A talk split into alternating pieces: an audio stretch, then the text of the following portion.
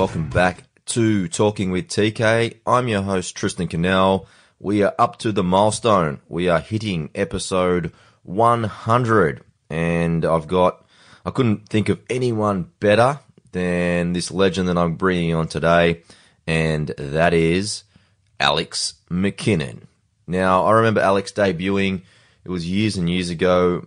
I remember it was a split round in kind of the origin weeks. So he got brought up to first grade. It was a Friday night game against the Gold Coast Titans. He was in that number three jersey, even though he was a back rower. But it's, it's still something I just remember to today. To today, because I love the split rounds in Origin, despite the fact that all the stars don't play. I think it gives the opportunity for all of us to just see the next superstars that are coming through and just he really caught my eye that that day and the way he defended and as well as well as he the way he hit holes. He he ran this beautiful line off Nathan Friend to score his second try under the sticks that just really really I still can remember to today. But just after you know we don't really have to go through Alex's backstory. We all know the tragic tragic circumstances that you know cut his career short, but it is inspiring to see the life that he's creating for himself today. He's just about to become a father in October, so congratulations to him and his wife. But some of the work that he's doing at the moment, he's got a, a great show called Transitions with Players Voice, where he interviews just legends from all different sports, and it's something I do resonate with because that's something that I love doing as well because they've just got such great stories. And it is great to connect with those sort of people. If you haven't seen him on Fox Sports, he's on the Sunday ticket every well, he's an analyst on the Sunday Ticket, which is the footy on the, the Sunday on Fox Sports, and his insights are just really second to none. And I do know that he loves looking at identifying talent, and he was with the Newcastle Knights previously, working in recruitment, and it wouldn't surprise me if he gets down that that role and really does flourish in a front office job down the track. Before Alex comes on the show, just a big thank you to, or it's obviously the 100th show. So there's been 99 plus guests on the podcast over the kind of the last year and a little bit. So it's about, it's about 15 months that we've got up to 100 episodes. So pretty proud about that, but I couldn't have done it without any of the guests. So a big shout out. I know a lot of them still do listen to the podcast. So thank you to each and every one of you. And hopefully again, we'll have you on for a second episode down the track. Also, everyone listening, whether you're at home or at work, I couldn't have done it without you guys as well. You've helped me build a show that I'm very, very proud of now. But without you guys listening, there pretty much is no show. And I really love it when you guys all reach out, whether it's via social media, on Facebook, send me an email. I'm always open up for a yarn. Tristan at talkingwithtk.com. Now that you know the email, you have to get in touch. So please do me the pleasure of sending me a quick note. If you, uh, whether it's your first time here or you've listened to all 100, you know you can find all the episodes available at www.talkingwithtk.com. That's probably the easiest way to direct it to the the way that you should listen, whether you're on iPhone, Android, a computer, t- tablet, or desktop, whatever you're on. You'll find it all online at www.talkingwithtk.com. As I did mention, please get in touch. Love to hear from you. Please like the Facebook page to stay up to date with everything that's going on with the show. Twitter, you'll find me at Talking with TK. Instagram, Tristan Nell. You'll find me on LinkedIn at Tristan K'Nell. That's K apostrophe N E L L. Like I said, guest requests for season two. We'll probably take a quick couple weeks break, but then we'll get stuck into it before the New Year's. So guest requests, love to hear your opinion about who should come on the show for season two, or even if you want to introduce me to someone that you think has a great story, love to hear from you. So Tristan at talkingwithtk.com.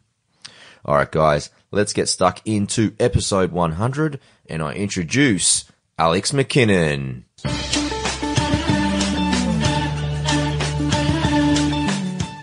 Hi guys, my special guest in my 100th episode of Talking with TK is Alex McKinnon. Alex is a former professional rugby league player for both Newcastle Knights and St George Illawarra Dragons. Away from the game, he's actually making huge inroads in his media career. He's an analyst at Fox Sports, and what I really love is his new show, Transitions, where he explores the transitions of legends across different sports. Welcome to the 100th episode, my main man, Alex McKinnon. Uh, thank you very much. Thanks for having me. Absolute pleasure, buddy. You know, the first things first I want to talk to you about is, you know, we've chatted a bit about your show, Transitions, and I absolutely love it because I'm in the same sort of, you know, area where I love interviewing legends and getting to pick the brains of these awesome people. Tell me a little bit about Transitions and kind of how that relates back to you. Yeah. I'll be completely honest. Um, it's a bit of a backstory to it, to be honest. When I, I was in 2016 for the whole year, um, so 2015, 2016, midway through, I was working at the Knights mm-hmm. in uh, recruitment. That's something which I really enjoyed. Um, coming to the midway through 2016, I thought that it was time for me to step away from the game and really focus on myself. Because I thought that rugby league and working in that role, which I was, was, yep. was masking um, and it was kind of not holding me back, but it w- wasn't allowing me to reach my full potential um, and trying to peel things back on myself and really get build a good foundation um, with everything, with health, relationship, work, everything. Um, but the thing that was, I said to myself is, I need to get out and I need to get to know people. Mm. I've been in rugby league for so long, um, and I had a lot of friends, but I didn't have a lot of people um, in a lot of different fields that knew me. They they knew me through what would have been written about me and what other people had said, but I hadn't really got got in front of a lot of people and actually got to know people like and, and presented who I am. Um, I think sometimes people knew me through other people or through media or through other people said, um, good, bad, indifferent, but they didn't actually know me. Yeah, okay. Um, and so I, what I did was contacted Alex Brown from the Player's, Voice, Voice. Yep. and I said, "I've got this idea. Um, I'm really fascinated in the trend in the in the process of transitioning out of rugby league, mm-hmm. um, and, and particularly just sport in Australia. And um, I would love to be able to interview a vast majority of people um, who have retired from sport recently, um, five years, ten years, and I'd love to see how they've done it because that's the process that I'm in right now. Mm. And leaving rugby league in 2016 from working in recruitment, I thought I was taking a leap and I didn't know what to do, but I thought my whole life I've learnt of other people and I'm an only child and I've always been someone that's kept my mouth shut and been able to be very observant and learn from people. So I thought, why not create this little video series that will be hopefully good for beneficial for others, yeah. but also something which I can get something out of. Um, have you ever listened to Tim Ferriss? Yeah, I have. Yeah, it's like a modern. Have you ever heard him say it's a modern day MBA that he's created? No. Yeah, so he's created. It was like for him, it's a selfish thing. He wants yeah. to learn off everyone. And that's and that was exactly the same as me, mate. I'd, yeah. I, I remember talking to Mark Bouris, and I said to him, I feel bad networking sometimes because I don't want to go in there with the um, interior motive to benefit myself. Oh, I heard it because you, you, you were talking about leveraging. Yeah, leveraging. Because yeah. I've always um, I'm always I like I love to help people and I don't like taking things from people. Yeah, you don't expect anything. I don't expect nothing, mate. I, yeah. My whole life, I do not expect anything from nobody, and that's probably what been one of my biggest deterrent initially when I got injured because I didn't want anyone to help me. Yeah. And that was my one of my biggest things and one of my biggest hurdles was putting that um, barrier down and letting people help me because they want to help me. That's huge, but how yeah. did you actually cross that? I line? just had to. I just yeah. had to genuinely see that the people that were helping me wanted to help me, and I would only let the people help me that I knew were there for the right reason and that were going to be there for the long run. I had a lot of people that were there for the short term, and I could clearly see their motives yeah, okay. behind trying to help me. And as time went on, I just wouldn't let them help me. So, yeah, back to where I was, like I'd, leveraging and that type of stuff was really hard for me because I didn't, I genuinely didn't want them, didn't want to try and get anything off them. But this series of Players' Voice has given me the opportunity, um, and Alex Brown and the team there has been outstanding, man. Yeah, I can't nice thank them enough. And yeah um, to meet so many legends throughout Australia, and it's just been great. I've I found I got so well. I, mean, I've recorded around 30 episodes. Yeah, um, each interview goes for around an hour and a half, but gets cut down to around a video series of around eight to nine minutes. Yep.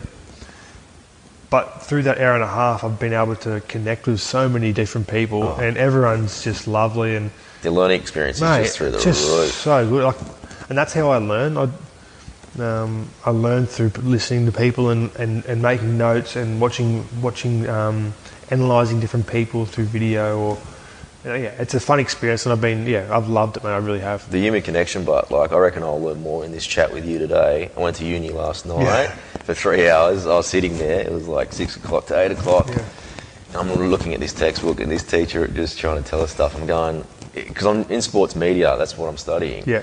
But the first subject's PR, which is public relations. And it's so dense, man. And this is like, you need to get through this to get to the fun subjects. Yeah. But at the moment, it's just that's the challenge in my head. Yeah. You got to get through it. You got to get through Yeah. it. But that's the conversations. That's where I learn everything. That's what I love about podcasting. Yeah. Tell me about some of the guests that you've had on because your last two were brilliant. Were two of my favourites, Jharal Yow Yeh and obviously Wally Lewis, the King. When you pick someone, like I know that you and Jharal have a lot in common because your careers were taken from you. Mm. Yeah. A lot of people have the opportunity to, on their own grounds, leave. Yeah. Was that kind of why you wanted Jharal on? Um, there's probably a few reasons.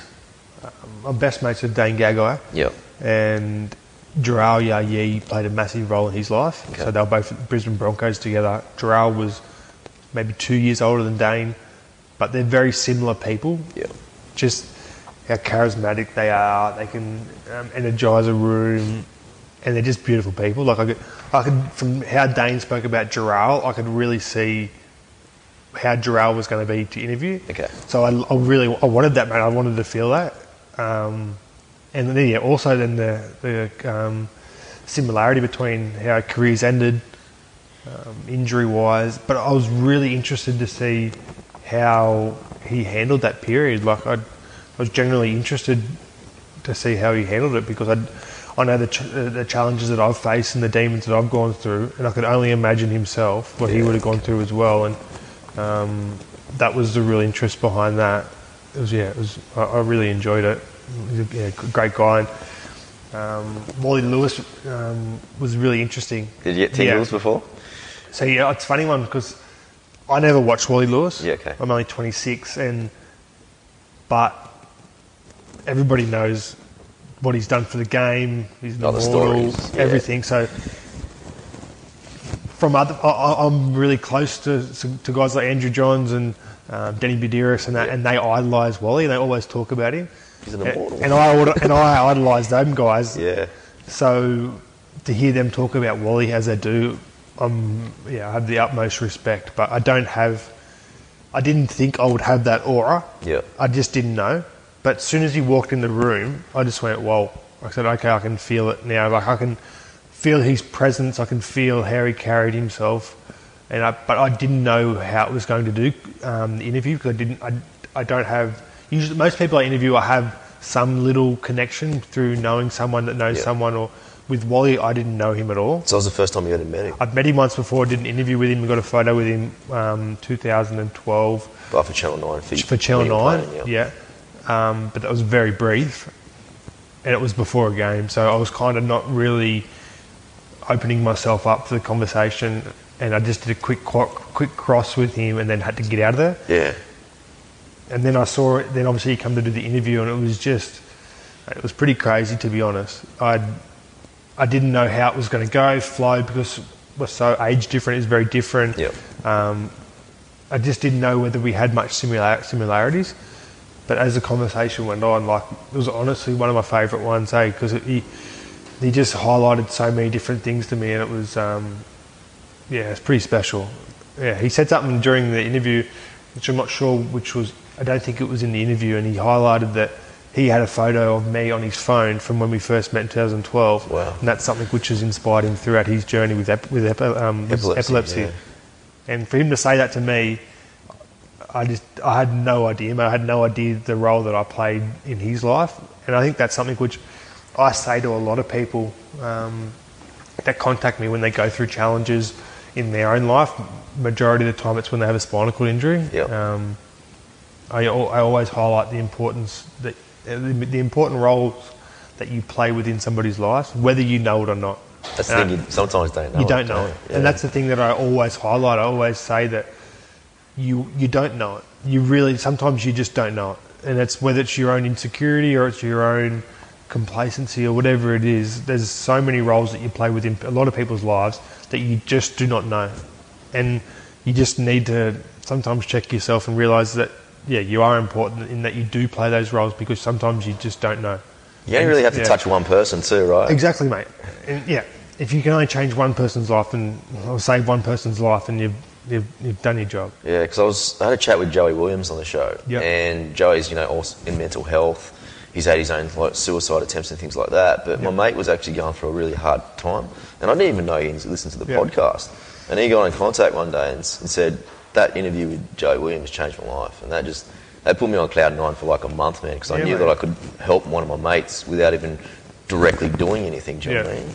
Yeah, it's yeah, and I, yeah, you think about a, life and how far it can span, and, and how far that individual's life can help others, and Yeah. by just a simple conversation.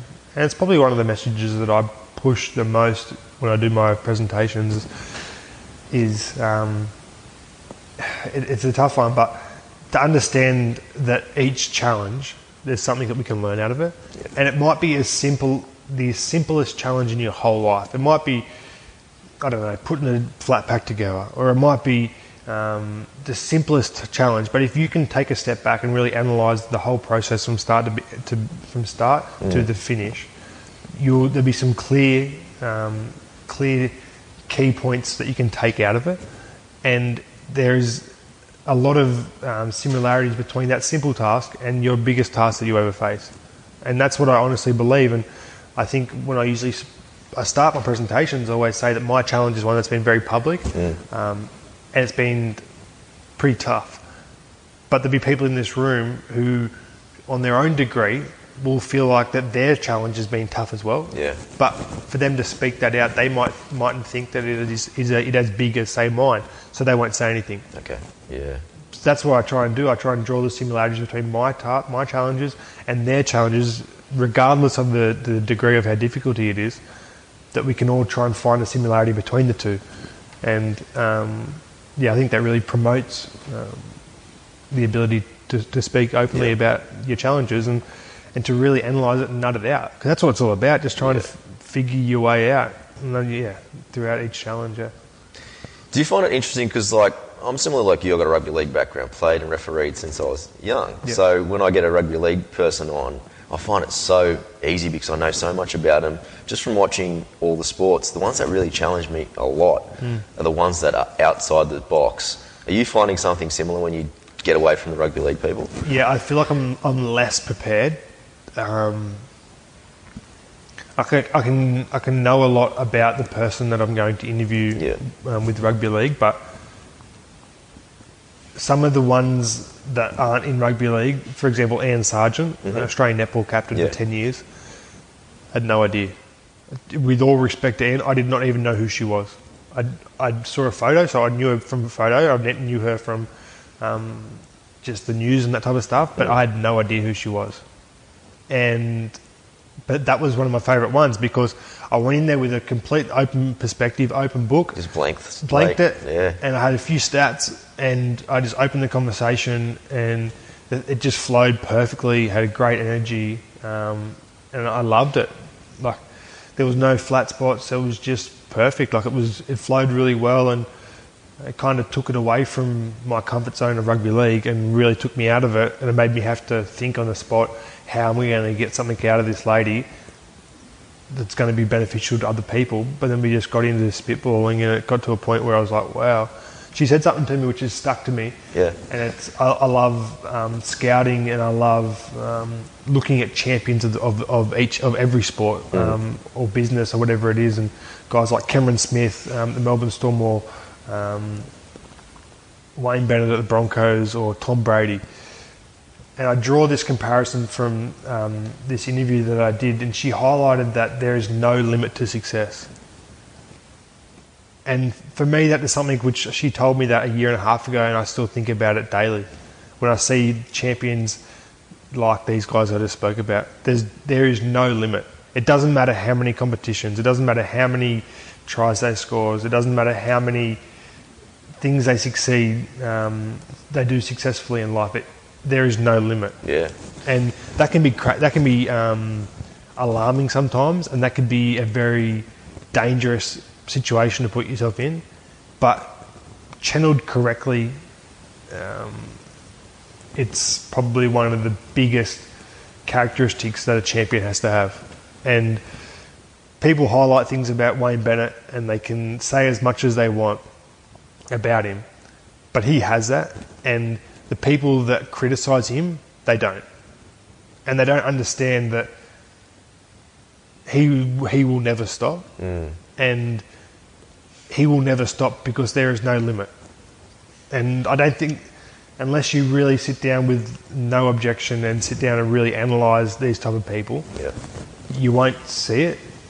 And but that I honestly believe is the biggest um, biggest characteristic of a champion is that they have no limit to success. They it doesn't matter how many things they win and whatever they do, there will be no limit. And sometimes you that can be dangerous because you won't be satisfied um, with what you have done. But like I said, channeled correctly um, in something that you're passionate about can be can lead to greatness. And that's what, honestly what I believe pushes a lot of these people. Yeah. Yeah. You know, you are an awesome. You're awesome at analysing things now. Yeah.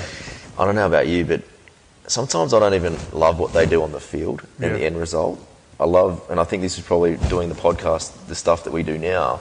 I love finding out about the preparation and Yeah. the little stories and the things about their family that have led into that success. Yeah, hundred percent. That's I love that stuff. Yep. Yeah, and it's just that those little things that I think people kind of they jump to the end result without kind of thinking about all the little steps that they need to take and the processes and systems in place that these people have. Yeah. And that's kind of what makes that winning formula to getting that end goal. Yeah. Would you agree with that? Yeah, I, I completely agree. Um, I'm, I'm, I probably analyse things too much. Yeah. Were Uh, you always like that? Yeah, Because I've always been a, uh, I'm an only child. Yeah. I've always been a real watcher, and I've always been around a lot of older people in my life. So I grew up in Aberdeen, New South Wales, and my old man um, played for the Aberdeen Tigers, and Okay. the, the field's named after my pop. Is it? Yeah, so from as yeah as, as from the age that my mother would let my dad take me by himself, I was at the football field. So Were they big guys like you? yeah, that, they were. But I was I, I just sat and I'd watch. Dad dad did the strapping and the um, rubbing and did everything at the club. So I used to just sit there next Yeah. to the table and just watch and listen and probably learn a few things um, too quickly that I shouldn't. But I was always someone that I was respectful, but I was very observant. I used to sit there and just watch everything, and and um, that's just how I am, mate. I I I can't help myself. For, I'll give you a great example. Billy Slater just announced his retirement, Yep. um, and he also spoke about on um, spoke about on the Footy Show his his um, journey in rugby league and even his life. And that really interests me. One thing that interests me the most was that he went to Sydney to work for Gay Waterhouse, but then gave up on it and went home. See, for me, that I feel like some people can be, um, they can be not categorized, but can be put into a little pocket and be seen. I feel like some people at that time would probably categorize as someone that would give up, that wouldn't be able to face challenges and persist with something. But in hindsight, he just wasn't passionate about it. Yeah. He was pa- he, he was passionate about rugby league. He he found something to put all his energy and, and all his ability into, and he committed to it. And to see that he went to Melbourne six months later, and now 16 seasons on, he's one of the greatest rugby league players of all time, and he's so determined and he's so persistent and he's so um, passionate about what he does. Yeah. Like, it really interests me that. he- But back to what you said about him, you know, leaving the horse racing Yeah. industry. You know, like you did mention, people would see that as a failure, but for sure. but I see him being able to observe yeah. and actually think about it and think about other things that he wanted to do and move on into a different direction. I see that more as a strength. completely agree. Being able to understand this is not what I want to do. Yeah. Cutting the line and then take going home, with maybe some shame of not uh, not achieving what he wanted to achieve, but then re navigating his way through what he needed to do, and and, and putting all his passion and, and commitment into something which he loves. Um, I think that's one of the biggest things. That it's it's all about trying to navigate your way through. Um, and like I said before, when you think if you think that you're not enjoying what you're doing, sometimes you just need to cut cut the cord, move on, and figure out what else you want to do. There's no shame in it. No, and there's not, mate. That's one. But listening to his story, I was very, I was very inspired by that process. Mm. That process of him going to Sydney, failing, coming back, and then going again and sticking at something. And I thought that was But it's okay to fail. Hundred percent. I, I completely agree. That's Yeah. what it's all about. It's about giving yourself time and just figuring it, figuring it out, And then that- finding what you really and- want to yeah. do. and that's what out of his whole journey of everything he's done for some reason in my mind that was what stu- stood out. It wasn't the fact that he's gone on to um, do everything in the game change the way a, fullback plays the game um, push through injuries everything. For some reason in my weird mind that was the thing that stood out. Yeah. yeah right at the beginning. But even yourself, you know, you said that you left recruitment in 2016, but your passion is still analysing and recruiting. Like you still recruit without even being officially in a role, but you still help out. And Yeah. what we had before with camera switched on, that might be something that you want to explore again. Yeah, and it, it, is. It is. It's a hobby for me, mate. I, I genuinely enjoy that process. I, I like um, analysing kids, seeing characteristics, um, building profiles. What do you do? Make little spreadsheets or Yeah, something? getting to know little, little spreadsheets. I've got a, a program that I, that, I, that I own called Prozone, Yep. which highlights. Um, you can analyse different things through different statistics and um, build little profiles and, and things like that and, and boards. It's just a, it's a hobby for mine. I, um, it's something which I've always loved. I've loved that age group between say 14 and say 19. Just seeing how ambitious and committed that they are and um, yeah, I, I genuinely really enjoyed. That's where my passion is, and I, I, I I really enjoy that. Yeah. Yeah, with recruitment, like what was the first year that you played junior reps? Uh, first year I played junior reps was 2006. Were you already outside of school? Or did you play junior reps while you were at Greg's? I was at Greg's. Yep. I went to I went to St Greg's when I was 14 in, Yep. year, in year nine. So that was 2005. Yeah, well, 2005. Great breeding ground too. Yeah, and I went there solely with the purpose just to get out of my comfort zone.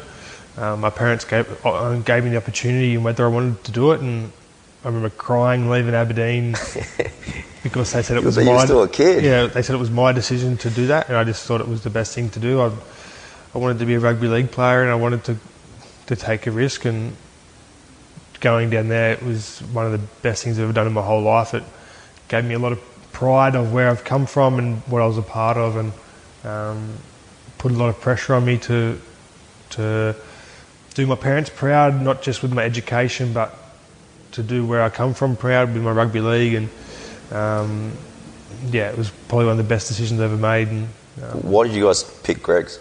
I had a friend that went there, Yep. um, Jai Tanner. He was about six years older than me.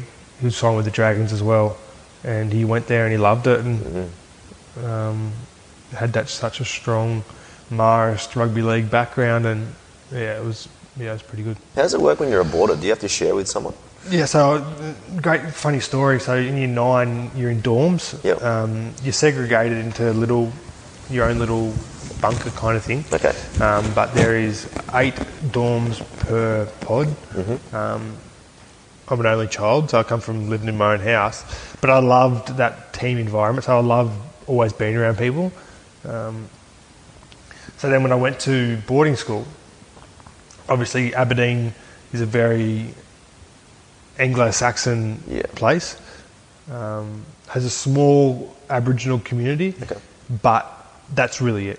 There's no other nationalities in Aberdeen. Maybe now, but back then there wasn't many. Had you met anyone from different races before you left? Not really. No. No, not not really.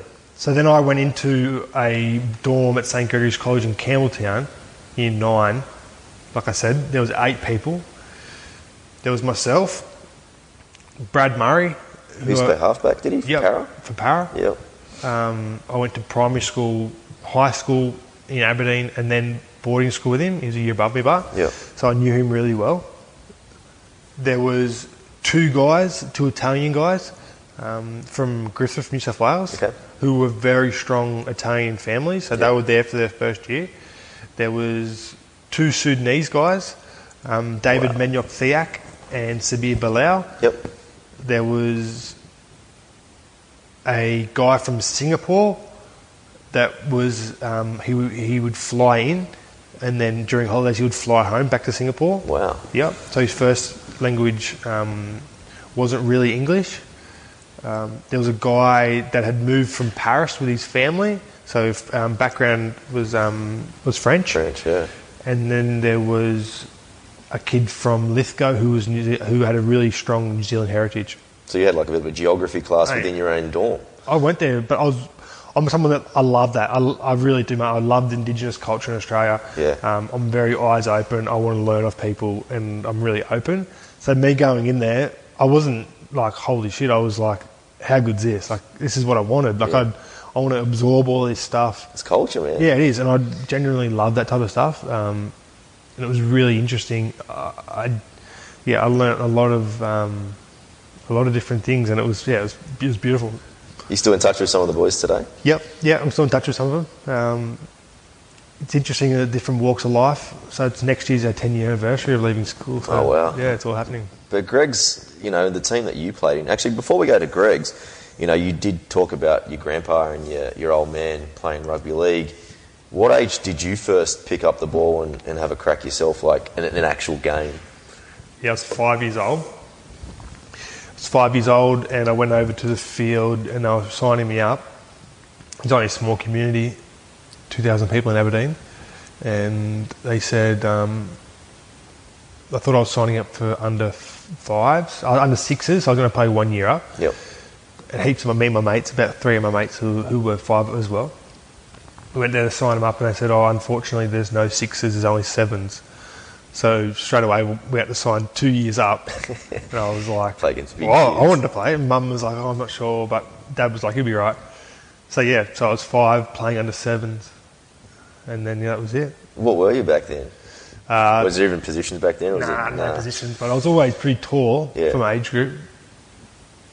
It was, yeah, it just, I just loved it, mate. I, it was good fun. I think there's a real hidden secret about playing against older people. Yeah. I think it's a, a really when you when you are recruiting and when you are looking at characteristics and people's background in playing rugby league, playing against people who are older, I think it's really important. Um, just the the art of being able to navigate your way into a game, um, playing against older people, trying to challenge and get yourself your own traits and own strengths into the game and persist when it's not as easy as playing against people who are older. I think there's a real key uh, element to it um, in regards to playing against older people. It's interesting you brought it up. Like my podcast this week was was with a hockey coach. His name is Rick Charlesworth. So he coached both the women. So he had the women's team between '93 and 2000. Yep. So they won two gold medals at the Olympics during that time and won everything. Wow. So they're one of the most dominant sporting teams of all time. And then he did it again for the men's, but they didn't win any Olympic golds. But I think they won a bronze. But. They won every other tournament apart Yeah. from that. But his advice to me in that sort of area, just like you said, he said, to be better, you've got to be playing against people that are better than you. Yeah. But for the women, they were so good, they actually got them to play against the men. That's Yeah. how they actually got better. And it's just like the men's, they had to like do all this different stuff in training because they couldn't play against anyone better. But it's interesting that you just brought that up. Yeah. That's what he said. And because I did that and I analysed my way through it, I now watch football in a completely different way. I watch an under 16s game and can go, okay, this kid is great. He's a great left centre, carries the ball in his left arm. Um, but the way that he's made all his line breaks is simply by sk- um, skipping out, palming, and scoring. Yeah. He might have scored five tries, but that doesn't translate being able to to get get one on one, skip outside, and, and, and have a one trick pony that, that that doesn't translate to the NRL. Yeah. Um, You need multi. you need multi. you need to be able yeah. to break the line. You need to be able to do all the effort areas, whether it's kick chase and all the little different things um, that you would see when you watch rugby league. yeah, it's great that you can do that one thing, but if that's all you can do, playing against older people who analyse your game week in, week, out, just a one trick pony doesn't translate. And yeah, for me, that's, there's a lot of different things that from my own experiences where I've failed and where I haven't been able to do things, and also by analysing other th- other people, um, I think that's really in the art of recruitment. It's something I, I, love love looking into. Yeah, for sure. You know, in the era that me and you grew up in the '80s and '90s, sports to me was you could pick out someone that was really good by the natural skills. Today's it looks like there's more athletes than actual skilled players. Yeah. Are you finding that when you go see the kind of lower grades, you're, you're easy, it's easy for you to pick someone out yeah. because there's only a few of them that have that natural skills versus being massive and being great athletes? Yeah, I think there's a few ways to look at it. I think the pool has got smaller of who will be the elite because everyone's on an even playing field now. Yeah. Everybody's given their own nutrition plans. Everybody's given their weight plans. Yep. Everybody trains the same.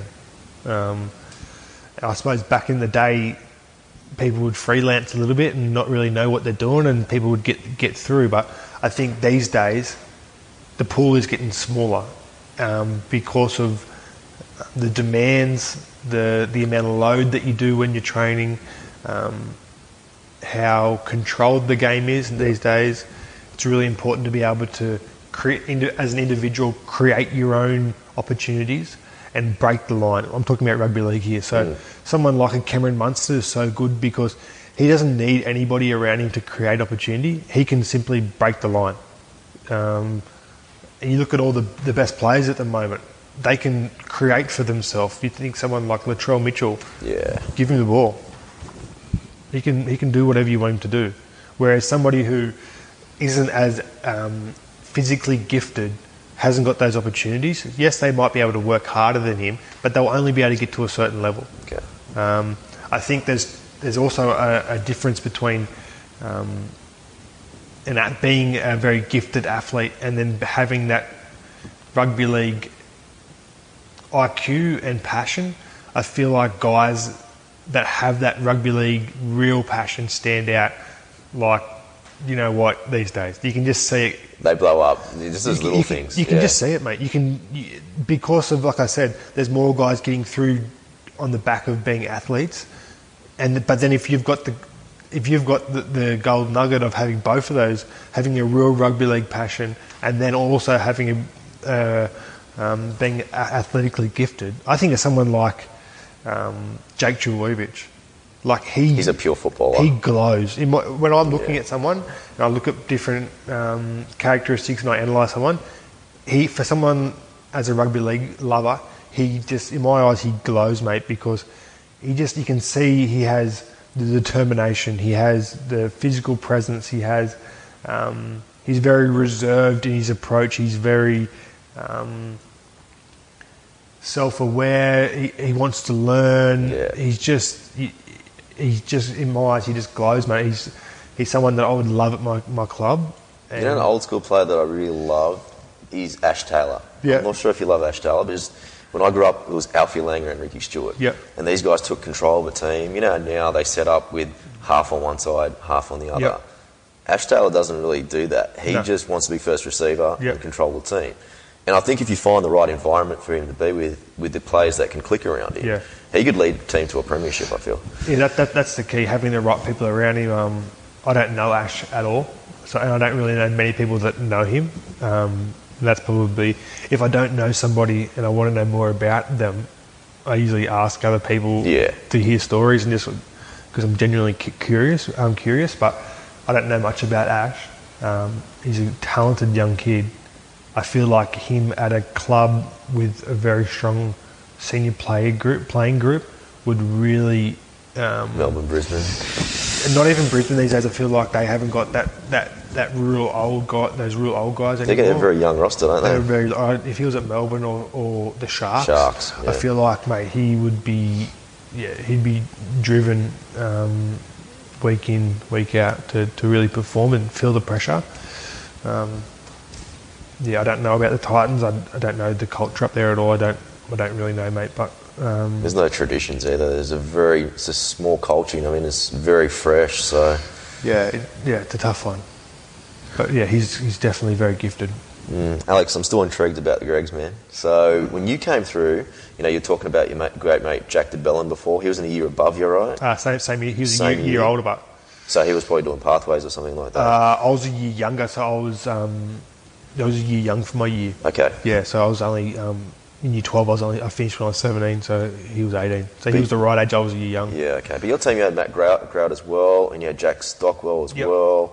Who else did you have coming up through there? Um, so our so our first grade team was James Tedesco, Teddy played in your team too. Wow. Kyle O'Donnell. Yep. Nick O'Donnell's younger brother, Yep. Sam Williams. halfback from Canberra. Yep. Matt Grote, Jack Stockwell. Our hooker was Nick White, Yep. played for the Wallabies. Mhm. Um, he's from Scone, actually, same area as me. Yep. Did you know him from back home?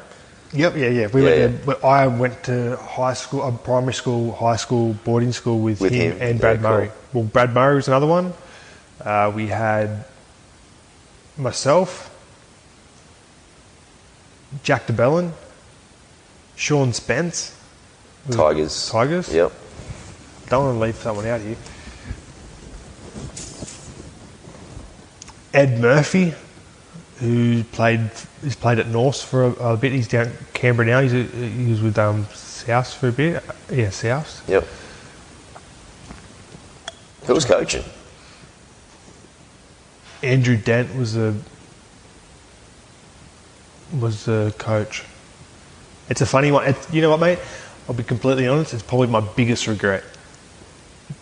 Um, my last year at St Greg's with rugby league. Why was that? because they just introduced the under 20s competition, and my when I was in year 11, Yep. um, we didn't have the strongest team, but I put all my focus into under 20s. So I was 16. I was I'm, I'm the third youngest ever to play under 20s. Oh, so only- you were 16 at I was the time? 16, Yeah. first year 2008. Wow. So the only two who were older than, who were younger than me when they played was William Hopoate and Boyd Cordner, and they were literally a couple of days before me. Um, yeah, I debuted against Parramatta Where was that at? at Parramatta Stadium Yep. with guys like Tim Mannah, John Mannah, um, Gardner, um, Tim Arimi, um, Mortimer, Wow. Keating, um, Tony Williams. He was a big kid as well, No, man. I was 16. I was only young. Second game was against the Roosters. Um, had guys of like guys like Hardgraves, Kennedy. Martin Kennedy. Oh, Yep. Jesus. Um, they had a gun team and it was stacked. But but back to where I was going with that is at that time I wanted to be an NRL first grader, and my my real drive was to play for the Dragons, and they gave me the opportunity at 16 to play 20s, so I'd already had that taste. So then going into the year 12 season, my whole focus wasn't on school football. Okay. It was only on 20s. I failed. I played terrible when I played for New South Wales Triple C.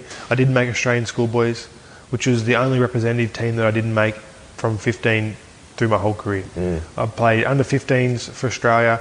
I was captain under 16s New South Wales. Um, a year young for under 18s New South Wales, I was captain. Under 18s New South Wales, I was captain. Um, and Australian schoolboys is the only thing I didn't make. And mate, it's one, that and playing, not playing for my school. So What was the mindset like when you? Because you would have played Triple C with the. It's like a three or four day tournament, in, in Newcastle. and then at the end of the tournament, you played the final, and they announced the team. Yeah, I didn't you're- make it. You didn't make it. Yeah. Like, Jason Taumalolo made it, and he was three years younger than me. Did you kind of how'd you, how'd you approach it? I was shattered. Yeah. Yeah, and mate, to be honest, that was one of my biggest drivers for the rest of my career. It's so weird, mate, but it just stuck with me because it didn't stuck with me. It didn't stick with me that I didn't make it. Hmm. It was how I played, and it was the complacency that I had at that time. I wasn't playing how I wanted to. I was being a, a bad example of who I am, and I have always carried where I've come from. I, I'm, I always know where I come from. I know who I represent. I know when they see me, they know where I've come from and, and who I am. And the way that I played in that carnival was very not Alex McKinnon. And it's mate, it, it, it, it drove me, and it still drives me to this day. A little failure like that, and Was it from like day dot you Yeah. realised? And Mate, you I remember, I remember driving home back to Aberdeen. I sat there. I wrote a message which was probably two phones lengths Mm. of everything that I'd done wrong, um, how and, and how I did the full self analyse of myself, and then and I sent it to Steve Price, my coach, and he was under twenties coach at the time. And I said, mate, I've failed. Um, I'm not. I didn't play like me. Probably haven't played like myself for the last six weeks. Um, blah blah blah. This is what I want to do. What do you say to you? He goes, well, um, he goes, what did he say? He sent back a simple message. That he goes, um, oh, what did he say? He said something like, well, it's up to you now, something like that. So he, he pretty much put it straight back Put on back on myself. And then, um, but went back to where I was, sorry. The Arrive Alive Cup come around for St. Greg's. Hmm. And on the exact same weekend, because they usually play the Arrive Alive Cup on the Friday, um, they selected me to play for the Dragons On the same day. same day. Yeah. And I chose that, and they lost. And something. So you would have thought you would have been the difference between probably winning and losing at that Yep. stage. definitely, mate, I'd back myself to be the difference, and yeah, I was shattered. All my boarders and teammates at, the, at that time at the school um, played in that, and I didn't. And I played at St Greg. I played it up at North Queensland um, in under twenties, and it was a massive achievement for me to play under twenties um, at that time. And and yeah, I submitted my spot in the team under twenties for the next rest of the year at seventeen, and I really enjoyed it. But You felt like you let I, your I let my teammates, down, mate. I, did something which it, uh, it's very It was the first kind of lesson in leadership and culture that you probably learned? Yeah, yeah, it really um, it's, yeah, definitely stayed with me. So I'll tell you what's really strong, man. The MCS comp. You know, when you're playing week after week, you're playing against Patrician Brothers Blacktown, Yeah. Terra Sancta, Patrician Brothers Fairfield. Yeah. And I think people realise how Saint Saint Dominic's. St Dom's. Yeah, people don't, yeah, people don't realise how strong that competition is, and kind of that point of difference and competitive advantage for the kids that play in that competition. The amount of kids that I've seen that haven't played in any rep teams before, playing that league and advance and develop just out of the blue mm. through playing with good players like yourself who are already in the reps and things like that. Did you notice the same things? Some of the kids that might not have been junior reps at that stage, later on, three or four years later, you're playing against them then in 20s. Oh, well, Jack DeBellin's probably a great example of that. He come in year 11 to St Greg's and didn't play any representative stuff for or junior reps, sorry, and Hmm. didn't make any representative teams, um, school based. Yep. But yeah, just he played in the MCS, competition, uh, year 11 and year 12, and simply being a boarder, you train every day, you go to the gym, you you play touch footy, like, and he went up, he's played for New South Wales now, he's probably going to be the Australian block. Well, yeah, he's sure. 27 years old, and on top of his game, played for the Dragons, has played for a long time now. He's a great example. I think uh, another great example is Adam Elliott from the Bulldogs. Yeah, at St Greg's. I only know the guys from St Greg's, but um, Adam Elliott's another great example. Um, playing for the Bulldogs right now. He's gone through the MCS competition, playing for St Greg's. Um, I think it's. I think it used to be a lot stronger. I remember when I came through, um, my and my MCS competition had guys like Aaron Woods, who was at Ride. Right, yep. Um, Pat Politini was at Ride. Blake Austin was at St Dominic's. Matt Moylan was at St Dominic's. Harry Siejka was at St Dominic's. Dallin Watene-Zelezniak was at St Dominic's. Oh. Malakai was at St Dominic's. Um, They would have had a gun team. Tia Yeah. Brothers were at St Dominic's. Patrician Brothers had a very strong team as well. Uh, Tim Arimi, um, just uh, Jamie Buhrer. They had it was a very very strong competition um, at that time. Yeah. Absolutely. So Craig Young's the one that actually scouted you, right? Yeah. How old were you when you first got scouted? I was 14. Did you remember your first contract and how much it was for? Yeah, it was thousand dollars, Yeah. and I would have signed for nothing. It was yeah. I had a. Well, I've still got a friend, Jack Jack Stockwell, who um, was signed at the Dragons. Yeah. Where's he now? Newcastle? He's at the Titans now. Titans, yeah. Yeah. At the time, he was at the Dragons, and everybody at the school was with the West Tigers. And just something about the tradition and the Dragons just made me want to go there. And um, West Tigers offered to pay all my school fees, and I said no. I Really? wanted to sign with the Dragons for a thousand dollars. Yeah.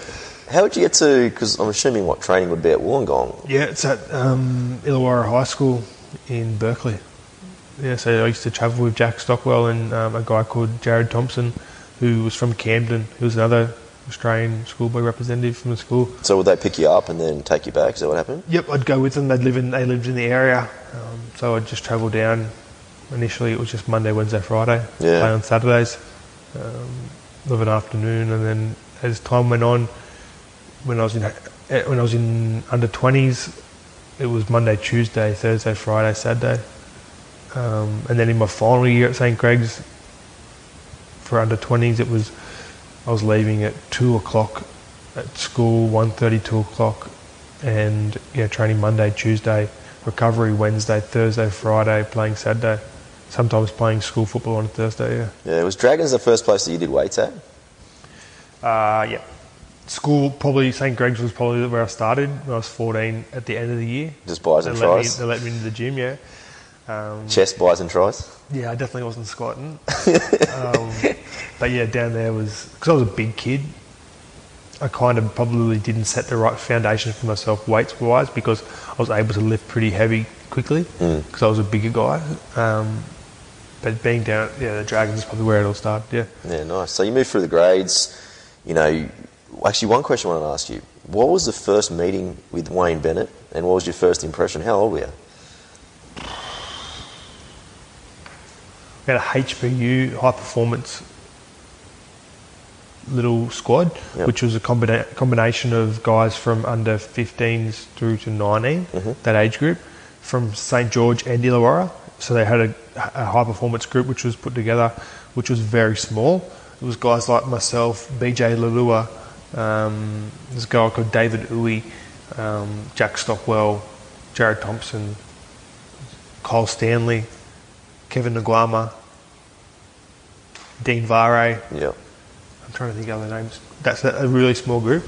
So we used to all train together doing skills and that, and Wayne come out in the field one day. And I just remember, I'll never ever forget it.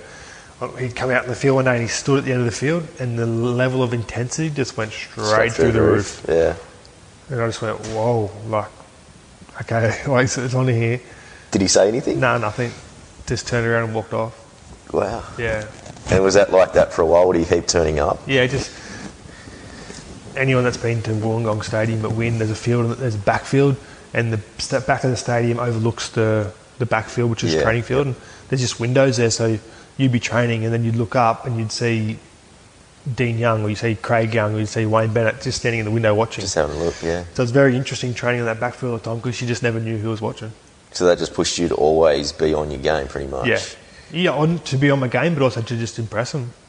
Yeah, you wanted to, to play first grade there. How long did it take for you to actually, like, personally meet him and actually have a conversation with him?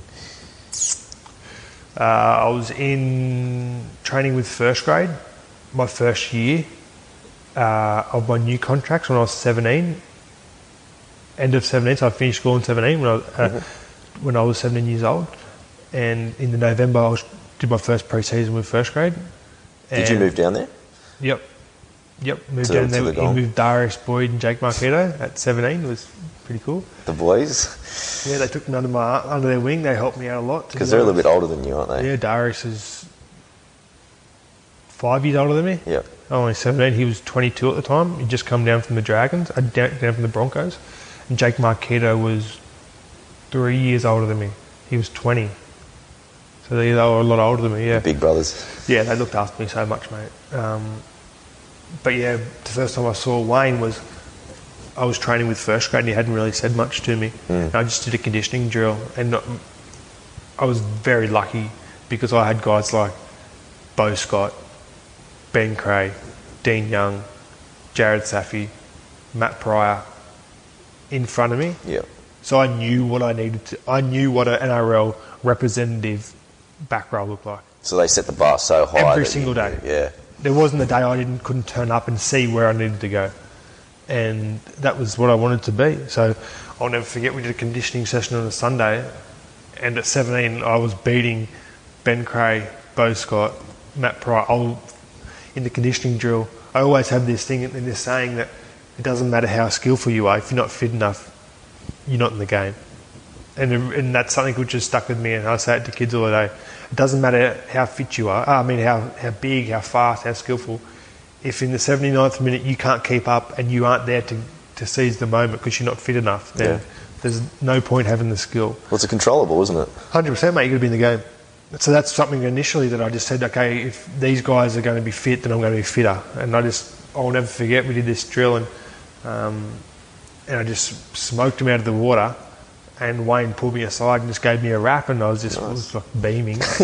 and then, um, to be honest, about a month later, my pop passed away. Yeah. And I'd never really had anything to do with Wayne.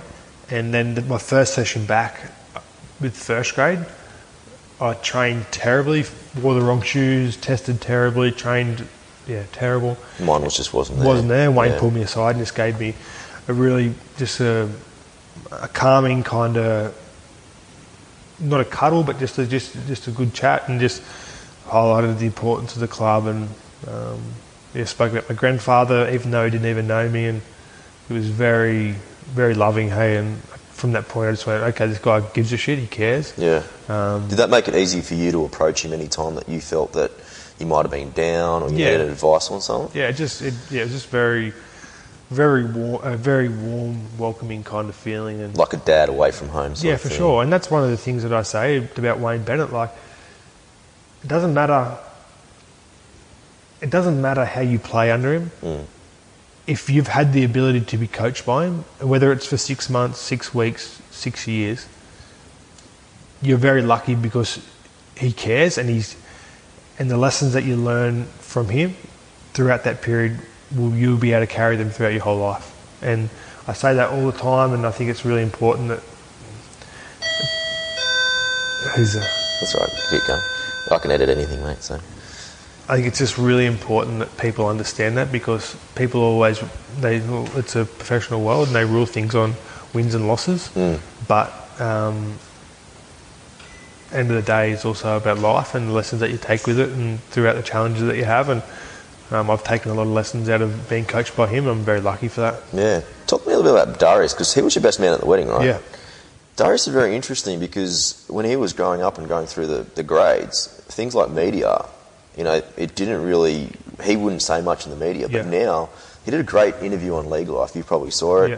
And his openness after he probably had children and got married and things like that. He's unbelievable on the camera now. I really enjoy his interviews. Um, the same person that everyone sees of Darius now, I've always saw. Yeah. Um, it's a funny one, mate, because so I moved in with Darius when I was 17 and he was 22. And he was the king in my eyes. Like, he was the fullback for the Dragons. He was playing at the top of his game, the way that he trained, the way that he looked after himself off the field, how he carried himself was just the ultimate professional. But as I am, I'm very, uh, I'm very observant. So me living with him, he never really spoke about his mum and dad ever. Okay. Um, never really spoke about his family ever, and I just, I'm a very, um, I'm a very loving person. Like I, I want, to, I'm a caring and loving person. That if someone's helped me out, I want to help them, and Yeah.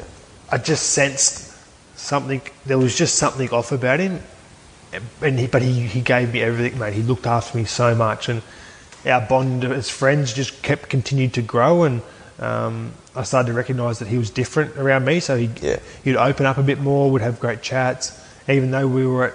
He was five years older than me, but we Had we that connection, We just had that connection, Yeah. and um, yeah, I'm very thankful for for him. And as time went on, I could clearly see the person that he was with me was not the person that everybody else saw, and that was something which is frustrating for me because I still defend him to this day with some people. You just wanted everyone else to see what you saw. Yeah, and then um, and he was yeah he's just a great bloke, mate, and just to know what he to know the backstory, to know everything he's gone through, uh, to know where he's at right now. It's I'm pretty happy for him, and to see the person that he let, um, to see the person that he is now and how he sh- how he presents himself, and to see people love him too and, and be very warm towards him is um, it's a great feeling. Yeah, 2010, Dan Hunt got injured in the warm up, and you got chucked on the bench. You didn't play, but you were in the actual team Yeah. with the first graders. How long before Dan got? Were you warming up with the boys? Is that what happened? No, or- so I was playing under 20s before. I was only 18. Yeah. And the I actually got into a fight with nine minutes to go in the under 20s game, got sent off. were you a bit of a fighter back in the day, mate? Oh, I've got red hair, so I'm pretty fiery. um, I'll never forget actually. They put a bomb up. I ran through. I went to catch the bomb, and the guy from the from the uh, from the Raiders jumped over me Yeah. and kind of fell over. Like I took his legs out, but I was going for the ball, and people come in pushing me, and I end up getting into a fight with someone in that game, and then I, I got ten in the bin. So with nine minutes to go, that's the end of the game for me. So I just went in there, took my boots off, took my clothes off, Yep. was having a shower, and then Matt, Paul Massey, who was the team manager of the first grade team, came in and said, "Let's go, um, Wayne Bennett. Oh, Dan Hunt's done his Achilles. You're on the bench." I just went, "Oh, Wow. all right, let's go." Like I was, I was ready. My parents, probably the one game my parents didn't. go. It was probably the second game that my parents didn't go to, and they were in Tamworth, and I was sitting on the bench for first grade against Canberra. Yeah, pretty cool. Were you shaking? I wanted to get on, mate. I could. I just wanted to play. What happened when you didn't get on? Did you have a little chat to Wayne? No, he just said that he pulled me aside and he goes, "Thanks for sitting on the bench." Yeah. Um, but in my teams, you've got to earn playing for first grade, and you haven't earned it. He goes, "You will earn it." He goes, "And I know you will, but at the moment you haven't." I went, "It's fair enough." Another lesson in development. Yeah. Mate, in your interview with Anthony Minichiello, you revealed that you were a Sydney Roosters fan. Yeah. Now, that same year, they play against the Roosters in the grand final. Yeah. How was the grand final day? Because you were obviously part of a team, but kind of going for the opposition at the same time. Yeah, you know what it's like when Yeah. you, um, as when you enter that professional world, you don't really. End of the day, I'm an Aberdeen Tigers supporter, and Yeah. that's me at heart. That's where I'm from, and that's my connection. And as you go through life, you become connected to different things, and my connection with the Dragons was one that was very strong, and I've become very passionate about it just through our experiences and things that we went through. And um, I trained with those guys day in, day out, so yeah, I, I wanted them to win, obviously. Um, but yeah, it was, it was pretty cool. That was a very unique experience for myself because I was living, living with Darius 2010. So every game, I every review, every single thing that he done, I watched the whole way through. I, essentially, I was a part of a team that went through a grand final process. Like that, I was training with them at the time, so all the way through semi-finals and reviews and grand final prep, and I was a part of everything. Yeah. So at uh, 2010, I was 18 years old. I, I got to see what it, what you need to do to win a grand final, Yeah. like, and to feel that. And like I said, I'm pretty observant, so I was watching everything, and it was yeah remarkable, mate. Yeah, Next year, like, I remember your debut because it was a Friday night. Yeah. A lot of the Origin players were out. So Yeah. you were number three, right centre. Actually, I'm not sure if you know yet, Jason Nightingale retired last night. Oh, really? Yeah. So Oh, he's the one know. that set up your first try. He gave you a little Yeah. basketball pass over the top, and Yeah. you go diving in the right hand corner out at Kogarah Jubilee. And then the next one, Nathan Friend puts you through the hole. Yeah. You hit that gap, and you go straight under the sticks, man. Like Yeah. your debut was impressive. Yeah. Two, two meat pies. Yeah, two tries on debut. Um, pretty cool. I loved it. It was I had all my mates there uh, from home. Mum and dad, my nan was there. It was pretty special, mate. It was, yeah, it's pretty special. I'll never forget it. I remember um, they kicked the ball dead. I picked up the ball and had 20 tap, and I took a run and just ran straight at him and, and felt it, what it felt like. And I said, oh, if, if that's all it is, then I'm, I'm okay. Like I had all this expectation, even though I'd trained with first grade for two years, I just didn't know what it was going to feel like. And off the tap, I just ripped into him, and I thought, this is sweet. Like I, I knew I could be something in, this, in, in the game. I knew I could handle the physical side because I was a pretty big guy. And, um, remember during the week I was mark. Um, I knew that I was going to be up against Clinton Toopi and, and Scott Prince. Yeah. So they were the two that were there. And um, I remember Matt Cooper saying to me that you've got to take it to him. He's a very aggressive, experienced centre, and Mm. if you sit back and don't take it to him, he'll get over you really quickly. And once he gets over you, he'll feel he'll feel himself confidence. And so I said I'd take it to him straight away, and um, played pretty good. Yeah, Yeah. pretty stoked with it. That number three that you wore, have you still got the jersey? Yeah, I do. Yeah, What did you frame it or anything yeah, like framed that? it. It's Gaz's jersey, number three. A few of the good number threes Is he out of number that three? Yeah, he was, yeah, he was number three. yeah. Coops was number four. But that's another example of being part of a, a unit that was so experienced and planned. So I knew three weeks before that Mark Gasnier was going to be in Origin. So I knew that I was going to be playing right centre. So because I was training with first grade, every session I'd be training at right centre up Yeah. against Gaz, up against Mark, Matt Cooper. Yep. Um, and then every time, every skilled session, if they did eight shots, I'd, I'd be doing two or one. So, and then while I was doing that, the person standing behind me was Mark Gasnier. So he was telling me everything. Beau Scott was on my inside. He was telling me everything. Wow. Like man, I was learning, eh, learning day in, day out, everything that I needed to do. So when I got in there, there was no excuses. The game would have been the simple part, right? Hundred percent. Yeah. Yeah. Yeah. So into the lead up in that, because you know, obviously you come through the grades and you know you played twenty, you captaining in twenties, you did ca- Australian Kangaroos, Yeah. junior Kangaroos, you were captain as well. So you had a fair rap on you before you hit first grade. That patience game to actually get from sitting on the bench in 2010 and 2011, were you good at that patient game, or were you kind of really eager just to get in there?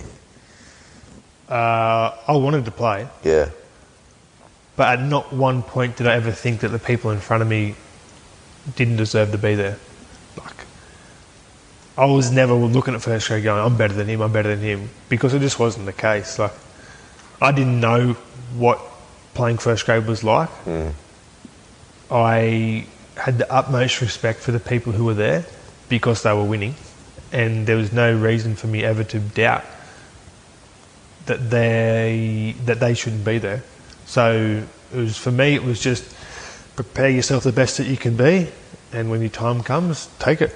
And that's just how I've been with everything. I'd, I'm, I'm, I won't criticise people in regards to the job that they do because it's easier said than done sometimes. Like, yeah. um, but when I get my opportunity, I'll make sure that I'm prepared and that I'll hopefully seize the moment. Yeah. Yeah, seeing that Wayne Bennett left, one of your good mates and very big influence, Darius Boyd, both of them leave for Newcastle.